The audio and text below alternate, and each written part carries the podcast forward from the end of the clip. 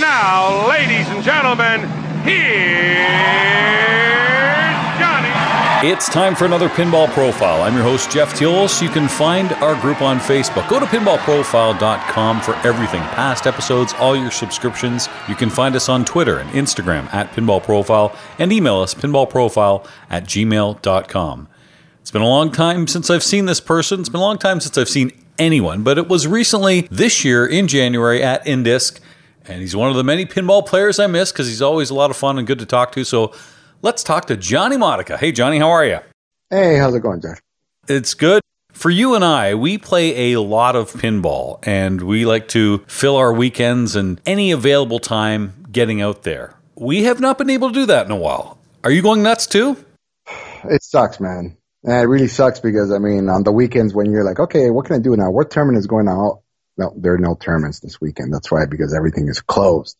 So it sucks. I mean, good thing I have like three machines at the house. If not, you're right. I'll probably be going a little bit crazy. I noticed on IFPA that you did get 11 events in in 2020, which is all really before mid March, which is pretty good. I mean, if this goes on and on, Johnny, you could be the number one player in the world at some point in early 2023. Yeah, it's funny you say that because I keep seeing my ranking. I'm like, I must have dropped out of the top 100. And I'm like, wait, did I just go up? And I just went up. I'm like, great. so, this is working out on the ranking side, but it's not working out on my sanity because, man, um, I'd rather play pinball and be uh, below the top 100 than actually, you know, being high rank. Well, you're number 88, and uh, yeah, we'd like to play, but let's give three cheers for volume of play. Hip hip hooray!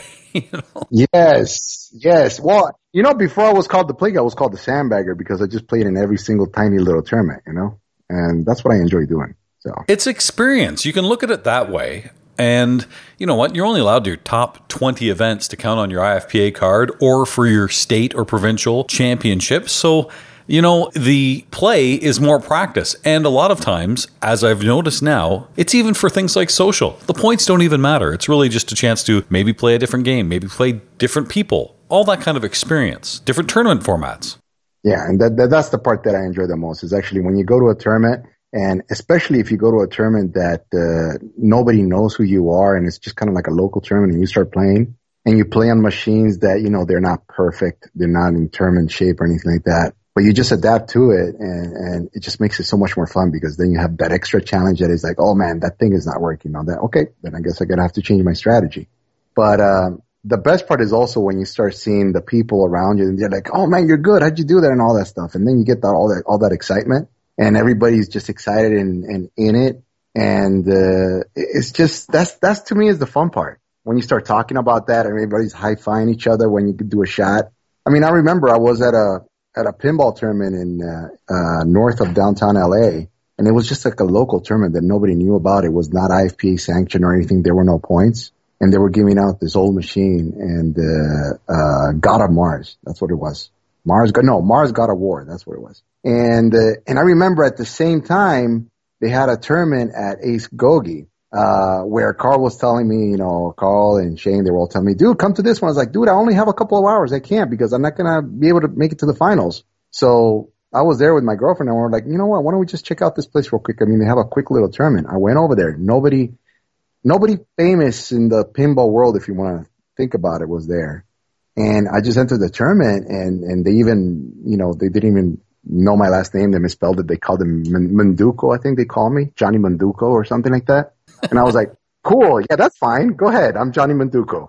So every time he'll be the next round, he'll be and Johnny Manduco versus uh, some other guy. And we would just play and nobody knew who I was. And it was just, uh, fun. It was fun. You know, I didn't, I didn't even want to say that I played in tournaments, and it's like, ah, let's just play a game. Did you win? I actually got uh, third place. So yeah, we got to the finals. So I was that close to winning a, a pinball machine, but yeah, the local guy actually he played a really good. Uh, the lo- the two local guys actually played really good balls on Mars God of War. Who was the local guy? Jim Belsito? No, not Jim Belsito. I said a, it was fake people, name, not famous, not famous people. well, I mean, Manduco is not exactly famous either. So, I mean, you could have Carl DeAngelis. Uh, you could have had Jim Belsito. Belsito, you're right. oh my gosh, that was fun. But see, and then you have the difference of when you show up to. Uh, I remember once we showed up to City Champ in San Francisco, and there were like two people talking in front of the of City Champ uh, right when it just opened, and we got there early. And it was me, Jim, and Carl that got out of the cab. And, and when we got out of the cab, these two guys, they kind of looked and they kind of were like quiet for a second. They're like, and they're like talking to each other, hey, check, check that out, check that out. Like that. I was like, oh my gosh, I, really? They actually know who we are? Like we're, we're that infamous? so I love that part, you know? you know that's that's kind of cool. So you get both sides of the coin, you know. You realize after Pinball Profile, for the couple of people that don't know you, the thousands of people listening to this show, everyone's going to know who Johnny Manduco is. Oh my gosh! Yeah, I think maybe I should change my my profile on someone like on uh, on Pinside or something. I'm gonna call myself Johnny Manduco from now on. It's a good name. yeah, we'll see. We'll test it. City Champ, one of the many tournaments you've been to. That's a lot of fun there at Free Gold Watch, but certainly a lot of people see you at Ace Gogi, as you mentioned. Yep. California Extreme has always been good to you, and of course, Indisc as well. A lot of good tournaments out there. Oh yeah, a lot of fun, and that's why I mean I just enjoy doing that, and even you know, and and I try to do at least like uh, you know maybe three or four trips uh, just outside of California. I mean, I actually went to Italy when they had the championship that one time. Uh, but definitely Pinburgh. I mean, if they revive Pop, I'll definitely do that. Uh, one of the toughest one I did was um, the uh, the 24 hour uh, Sanctum one over there in the East Coast, and man, that was that was a marathon. That was awesome. I've done that one twice. The first time I was physically fine. The second time I said, "Okay, I'm glad I've done it because don't know if I can go through that again. It just hit a wall with maybe five, six hours left, and I was just like, I want this done. And I normally don't want pinball to be done. When pinball becomes painful, uh, then it's not fun. And it really depends on the night before. If you have a good sleep the night before, you can probably make it through. If you don't, you're screwed. Oh, I, I agree. And and I was drinking a bunch of Red Bulls and it got me and it actually was kind of productive to me because I started feeling jittery. But let me tell you, the best thing of that tournament was watching people that are usually cool and collected, like, you know, maybe, uh, Bowen or, uh, you know, some of the other famous guys and, you know, and they start cracking and you see it five o'clock in the morning. You know, they're like, I can't do it. I can't do it. And they start trembling. And then, then when you get kind of like, you know, say, because I'm, I'm kind of like a touchy feely person that I kind of like pat you on the, on the shoulder. And, you know, I will pat them on the shoulder and they'll be like jerking, like, what was that? Well, there's no touching right now. You realize that, obviously, with COVID 19. And you especially should know this more than anyone else because, sadly, Johnny, I mean, you joke about critical hit and the plague, and we'll get to that in a second. Johnny, you had COVID 19 in April, didn't you? Probably I was one of the first ones, I think, especially in the in the pinball community when people were like, oh, do you know anybody that got it? Like, Guess what? I got it. Yes. That's so funny because when I was talking to Carl a little while ago and we were talking about COVID, I go, Hey, you're good? Your family's good? Good, good. Anybody you know got it? he goes, Guess who? And I'm like, What do you mean? He goes, Well, who do you think?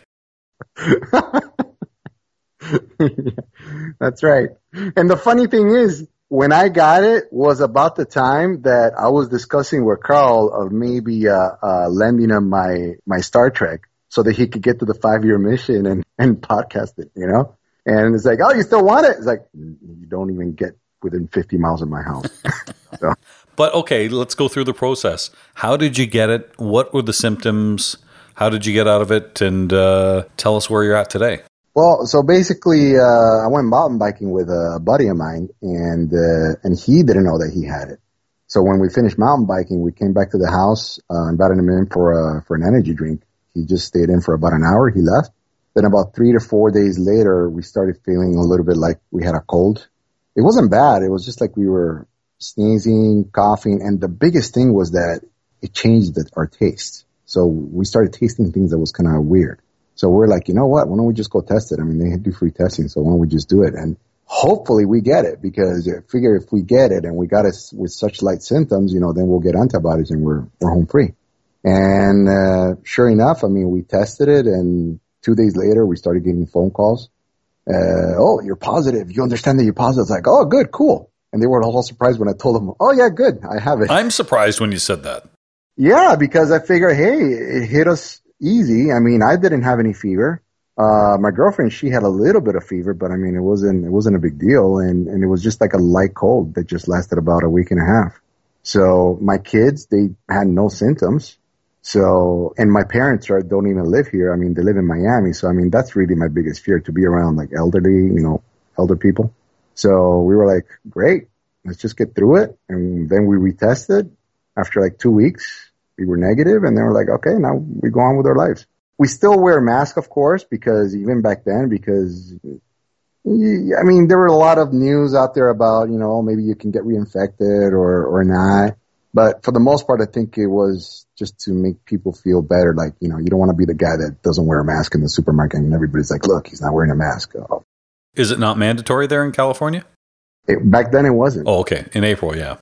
This was in April. In April, it was not mandatory. So now, of course, it is. So now it doesn't matter. California with over 600,000 cases, population, mind you, of almost 40 million people in that state, but certainly the most, both for population and most cases in the United States. But you said your parents are in Miami. Florida's another hot spot, too. Are they okay? They're number two, yeah. Yeah, they're good. I mean, my parents, they're uh, very careful about it. They're, I, I basically, I don't go to the news. I go to my parents because my parents have all the up to date news about what's going on in the world on COVID. So, Reuters, AP news, now nothing. Just go to my parents. we all don't have access to your parents. If uh, they create a website, then maybe I would. But uh, for now, I have to use different news sources. But is there any concern about some of the after effects of having this? Or do you feel that you had such a mild case of it that you should be fine? I mean, there's just so many great unknowns with COVID 19 right now. I mean, when we got it, I mean, we started doing a little bit of research, especially on, on some of the uh, older cases of the same type of virus, like, I don't know, the Spanish flu and, and some of the other flus, the other strains.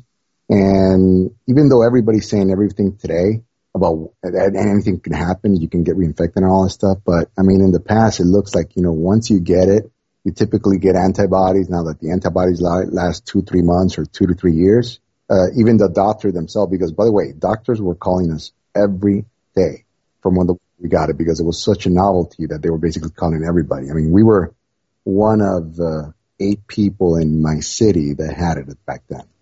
So they were calling us every day and telling us, but the doctor was always reassuring us, telling us, listen, even if you get it again, it's going to be even milder than the first time that you got it. So just by her saying that, that was already reassuring and it kind of followed the kind of like the historical evidence of, of the past flu. Was it easy to quarantine for the 14 days? Oh, yeah. I got three pinball machines. but you mentioned your girlfriend. She also had it, and Emanuela has since gone back to Italy in July. What was it like for her going back to Italy having had COVID 19? Okay, for her, it was actually worse because Italy is, uh, they're, they're very locked down on that. And when she went over there, uh, first of all, she was forced to download an app on her phone that follows where she goes. So she could not leave the house. For contact tracing and things? Yes, for contact tracing. And if you leave the house and you were supposed to be in the quarantine, uh, you get fined $500. If you're found outside the house with COVID and you were breaking quarantine, it's two years in jail two years in jail. But that's how they stop the spread of it, I guess, right? It. It seems yeah. harsh. It seems almost martial law like, but we've seen this in other states, other countries, other places around the world. And it's a no nonsense measure to hopefully tackle this until we have a vaccine. Oh, yeah. I mean, she was just telling me, uh, I just talked to her uh, earlier today, and uh, she was saying that there's a new ordinance because they found 60 cases of new, 60 new COVID cases in Sicily mind this, Sicily, there's millions of people in Sicily and they found 60 cases. Because of those 60 cases, they closed every single, um, they say that basically no more uh, clubs. Clubs are going to be all closed. And after 6 p.m., you have to wear a mask even if you're outdoors. And the reason for that is because they want to stop because they, they basically saw that the reason is that young people, you know, younger people, they want to get together and, and basically mingle. And they were like, okay, you guys want to mingle? After 6 p.m., you have to wear a mask, period, no matter what. So they're locking it down again over there. That's the one demographic I've really felt real empathy for during this pandemic is because I think of when I was that age. And yeah, I wanted to see my friends and I wanted to. Uh, social was everything for me. And even school was important. And these things are being taken away, albeit a short period of time in the grand scheme of things. But it, it has to be tough. You have two young kids. How do you explain it to them? Yeah, I mean, for them, I mean, I got to tell you though, Ford, they're lucky. They're very, very lucky in that uh, we're very connected with, uh, you know, with a lot of digital devices that basically they can get a hold of their friends. Because, uh, I mean, basically they just do a lot of Zoom meetings with their friends. They do a lot of chatting. They basically, all they do, I mean, for the most part, what they do is they basically chat together about watching people playing video games on YouTube. It's funny how things change. You used to play video games. Now you just watch people play video games. We do it in a way too. We watch a lot of Twitch streams and we watch a lot of tutorials and things, just maybe not to the extent that the kids do, but even as we're older, we do a little that's bit true. of that as well. That's how we learn games. I mean, that's why that's why so many young players are fantastic. Colin Urban, Escher Lefkoff, all these great young players, they absorb all that kind of information. They're used to it. That's true. That's true. But man, I just like to play them more than watch them, you know? it seems that they like to watch them more than play them. So but playing, we will get back to that. And let's just hypothetically say everything's fine in 2021. Yay, we're back. We've all got vaccinated. We're fantastic. COVID's going away. We're, we're fine. They said Papa 21 is going to be back next year. Again, assuming everything is fine. That's a big tournament. I know you love. You've you've actually had some great success there. I look at back in 2012, you were the B division championship, and that is a big big deal because I remember thinking, I wonder if I can try A. And I was certainly not as experienced as I am now. And I had a lot of people say to me, Are you crazy? Don't play A until you have to play A. If you can play B, go for that. It's still hard. But Johnny, you did very well winning it all. Well, let me tell you, I think Papa is kind of like the pinball university. And uh, I actually played in C division and I, decided I'm not going to go up level until I win it. And that's what happened. I won C division, then I won B division. And at that point, yeah, I was forced to go to A. So, and I want to win A because uh, I, I will probably be one of the few people that actually won C and B and probably A. I don't, I don't know if anybody else actually won all three divisions. So, so yeah, I would love to do that. But yeah, I really see that as a university of pinball because you have to be consistent on all your games. You can't just have one lucky game and, and go through the playoffs. You just have to be you have to be good at the whole ticket.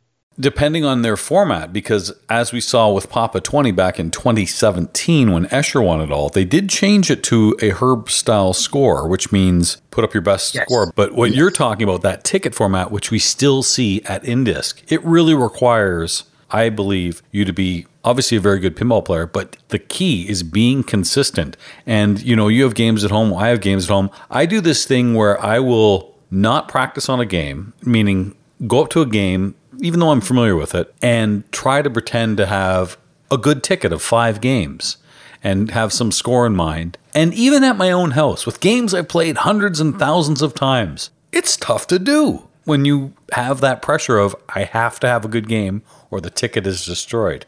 And, and that's what it comes down to. A lot of doing good at tournaments is basically just having a lot of experience in it where you've done so much of it that you actually don't freak out and you don't feel that pressure because when you're playing relaxed, man, it's like you stop missing all the shots that you miss when you're actually playing all nervous. Not to mention, I think when you're nervous, you forget, at least that's in my case. If I get nervous, I forget my original strategy and I start maybe shooting shots that I'm not supposed to shoot. And then because of that, you create chaos on the playfield and, and you increase your chances of draining the ball. It's like, why did I go for that shot? I never go for that shot.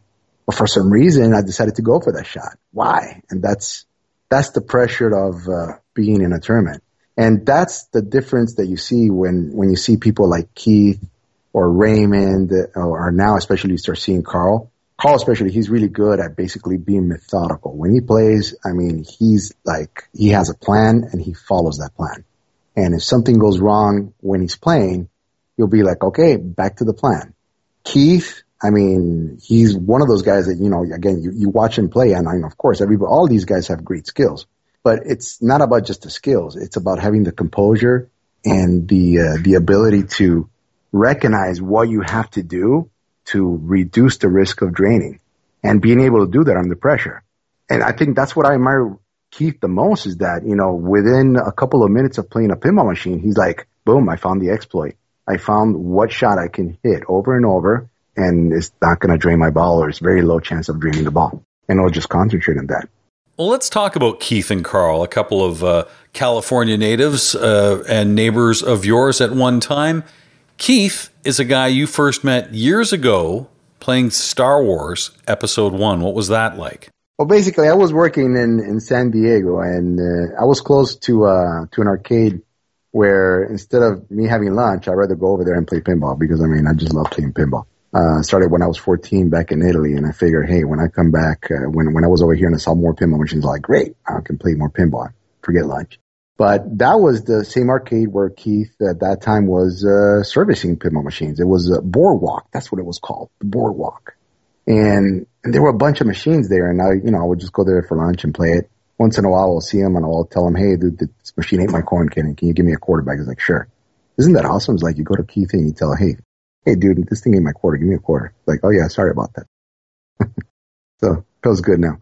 So at one point, you know, I remember he, we were, I was playing and then he's like, Hey, you mind if I play with you? And I thought I was pretty good. And then of course, when we played, he just kicked my butt. I mean, he, he just slaughtered me. And I was like, man, you're good. And he's like, well, yeah, I'm, I'm the world champion. He's like, shut up. There's no such thing. What are you talking about? It's pinball. There's no world champion. He's like, no, yeah, really, I'm a world champion. So here he is trying to convince me about being a world champion. I'm like, whatever. There's no such thing as world champion. So then I actually looked it up on the internet.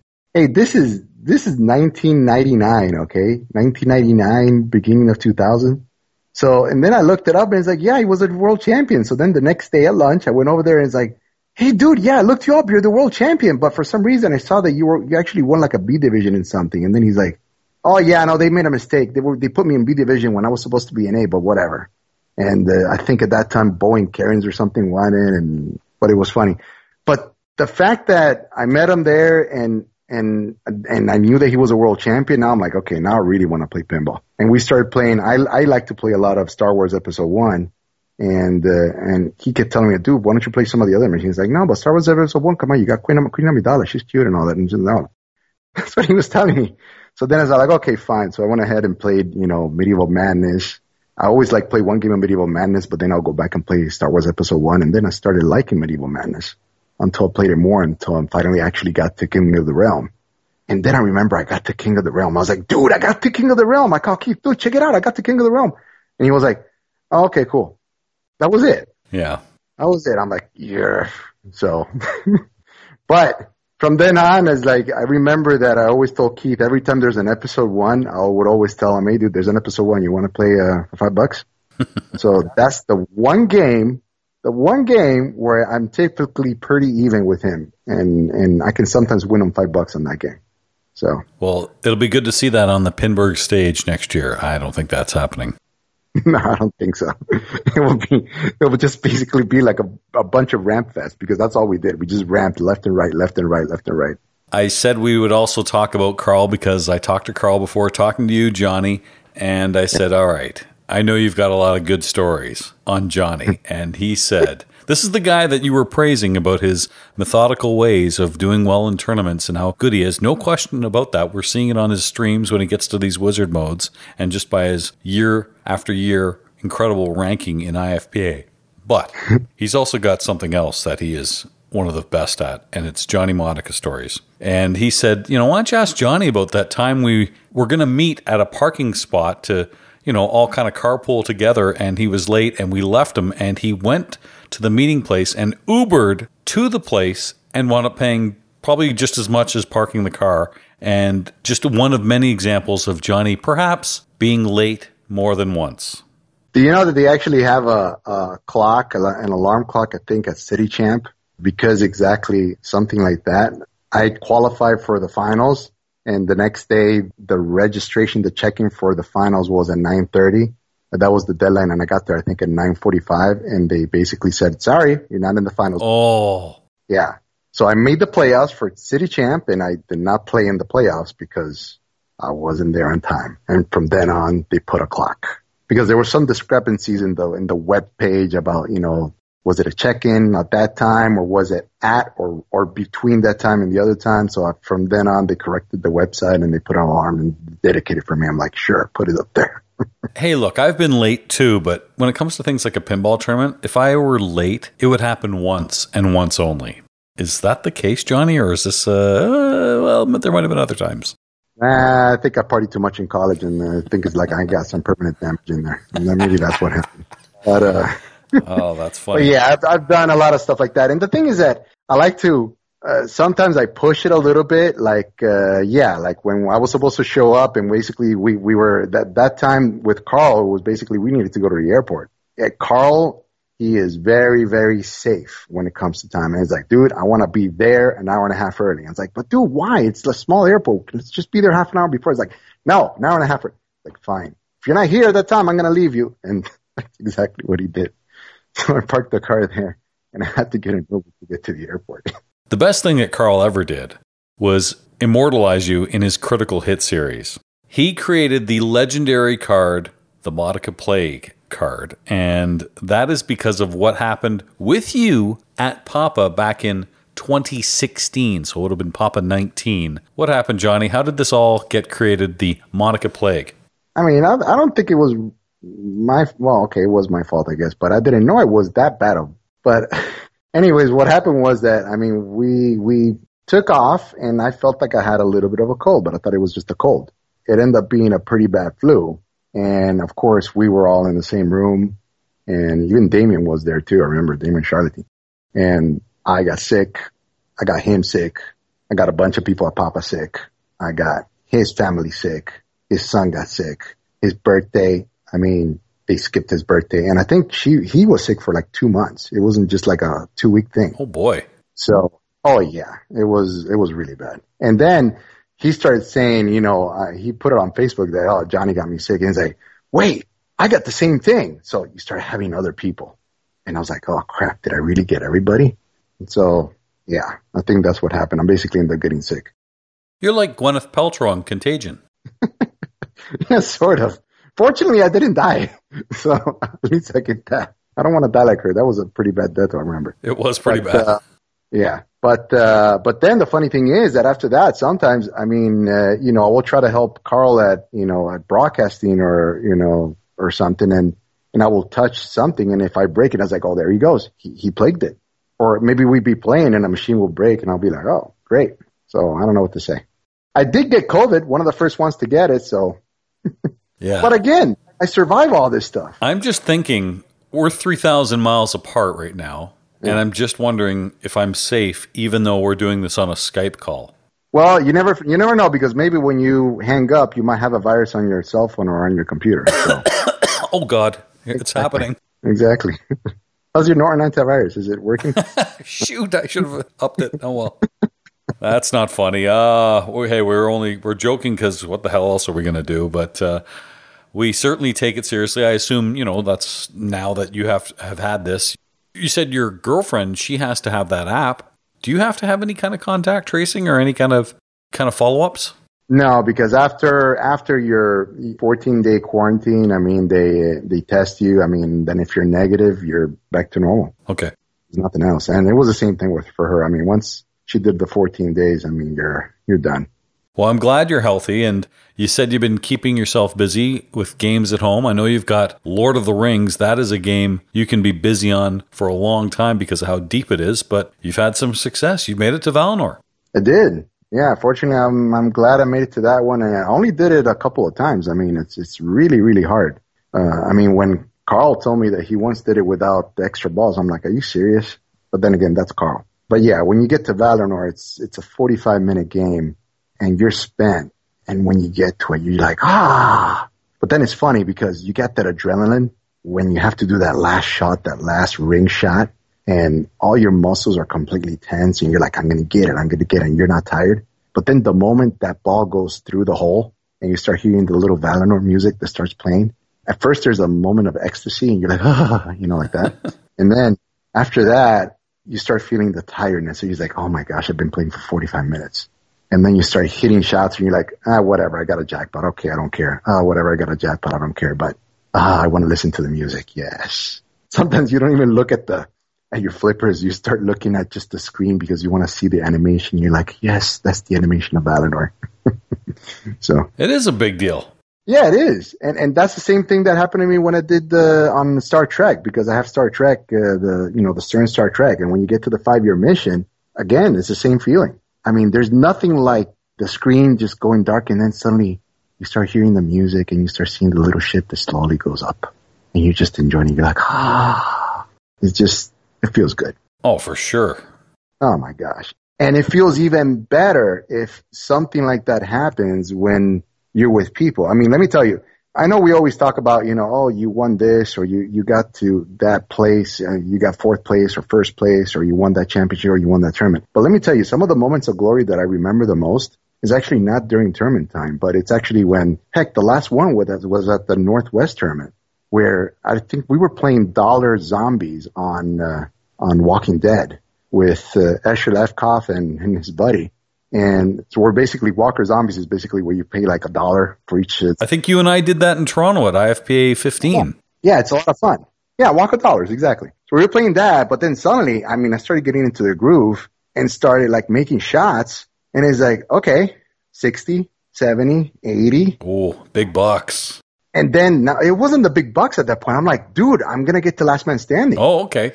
You know, and I actually did. I got to last man standing and I was like, I got the last man standing. And then, you know, you Escher's like saying, dude, you, you got it. Come on. And then you start seeing people that started like coming around and starting to look at the game and, and everybody's starting to get into it. It's like, dude, come on, hit that shot, hit that one over there. And at that point, once I got the last man standing, I didn't care about the dollar or the Walker dollars. I mean, the poor kid who was going to have to, it wasn't Escher. It was actually his buddy. He's like, dude, why? So I told him, don't worry about the money.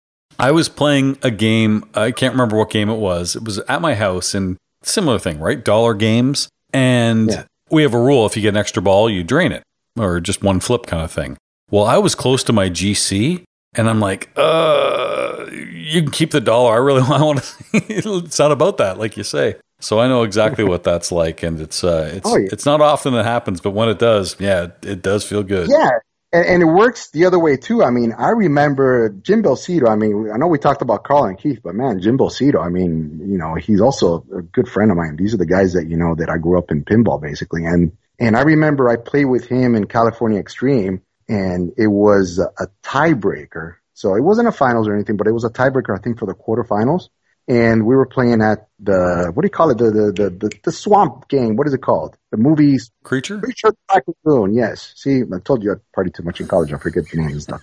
But yeah the creature of the black lagoon. So we were playing a tiebreaker on that. And on ball three i had like 250 million and he had nothing. He had i think like 20 or 30 million i remember. So i'm like dude i got this. So you know i finished ball three. You know i walk away. I'm like dude i got this. So jim walks over not there. a chance. Not against jim but 250 million ball three, I mean, there's a little bit of pressure. Come on. So he starts playing. He gets the multi ball. And by the way, Keith is right next to me. You know, and usually Keith is pretty like laid back, la loof and stuff like that, you know, a little bit like, you know, cool. And then you start seeing like Keith starts looking, he's like, hey, dude, hey, hey. Start seeing little things. I'm like, are you kidding me? And then I start saying, are you kidding me? He got the multi ball. He got the jackpot. He even got it up on the swamp. And then he gets the ball into the pops he enables a super jackpot and he hits the super jackpot. And when he hit the super jackpot, everybody just went, ah, he jumped out and Keith, I think that's the first time that we use the term, he did a walk away super. and that's what he did. He walked away. And I was like, I can't believe it. So I was sad, but I was happy because it was such an awesome comeback. So if I had to lose, I mean, that's the way to lose it. And that's the stuff that you remember that you're never going to forget. So he hugged, hugged them too after. I mean, it was like, oh my gosh, that was an incredible comeback. So I don't, I don't even know. I don't even remember what happened in the semifinals or who even won it. But you'll remember that match. Yeah. We talk about the Modica plague. Well, I mean, Belsito is not just a name, it's a verb when you get Belsitoed. And it's, you think you've won it. And he comes back with the craziest ball three his last ditch effort and blows you away. That's that's a Jim specialty. It's almost like playing possum in a way, but uh, never ever count Jim out. Now that's funny you mentioned him and Carl because those are the two guys that you've played the most against in tournaments because of obviously your location in California. But the thing about that is when you play two players that are that amazing, it can only help you become a better player. Absolutely. I mean, uh, what we do, uh, I mean, when we're playing in a league, I mean, after we finish our league, we start playing for fun. I mean, uh, and when we're playing, we're not like basically, oh, it's your turn and you walk away. We actually like stay there and we watch each other play. And from there, we start learning. I mean, and it's not just me learning from them. I mean, they learn sometimes a little bit from me, believe it or not, um, some of the stuff that we do. And, and you're like, oh my gosh, I can't believe you can do that. Oh, I can't believe you could actually like, you know, back shoot it that way or, or make it bounce just slightly so that it goes to the flipper on that one. And by doing that, I mean, it almost becomes like a continuing education in pinball. So no matter how good you are, there's always going to be something that you're going to learn from anybody. And I think this is something that uh, once said. I mean, no matter how what player you're playing against, even if they're not as good as you, they might do something that you never thought of. And you're like, oh, that's cool. And it just increases your, your repertoire of, of what you can do when you're playing. And it makes it a lot easier, especially to just have fun and experiment instead of just being too methodical about your play style and, and just uh, be loose. So I, I think I, I probably tend to be a little bit of more of a looser player, and that's probably a little bit of my downfall because I may not be so precise with my shots. But sometimes I get a game that I just want to have fun and I start like doing crazy little tappy thingies that I'm not supposed to do just because it's just, oh, I, I could do it. I did it. You know, like back shooting a scoop with the, with the opposite flipper. I mean, you know, that kind of stuff. So it's just fun. And yeah, the league that we're in where, you know, Jim is in and hopefully Carl will be in now that he graduated and he was getting his degree too. He'll be back in too. I mean, at the end of the day, when it's just me, him, and Carl playing along with some of the other local guys that are really good too, I mean, it's just the, the highest level that you can think of. I mean, when, when you go to a tournament, it's like, wow, okay, we play at this level at our league. So it's great. We enjoy it. Yeah, let's hope this happens again soon because you miss it, I miss it, and uh, we can learn from each other and certainly have fun. It'll happen. We just have to stay safe in the meantime. And uh, Johnny, if I see you, I'll wave from a distance. just because God only knows what you what you're picking up. You're already on COVID twenty, aren't you? Admit it. I'm already. I think I might be in COVID twenty one. I'm just going way ahead. but it's okay. I'm just going to make you stronger. Just going to oh. increase your immunity. just stay safe for you and uh, Amenwala. That would be all I ask. Okay. Absolutely, we'll do. Yeah, and I really hope to see you guys soon. I mean, not just you, but really everybody else. I mean, it sucks that. I mean, that's I think one of the best things of pinball is just the community of it. I mean, just seeing you guys. I've even talked to Daniele in Italy, and he's like, "Man, I'm bored." I'm like, "I understand, man." So yeah, yep. Hope to see you guys soon. Hopefully they'll. Hopefully in disc. I don't know. You thinking this might happen?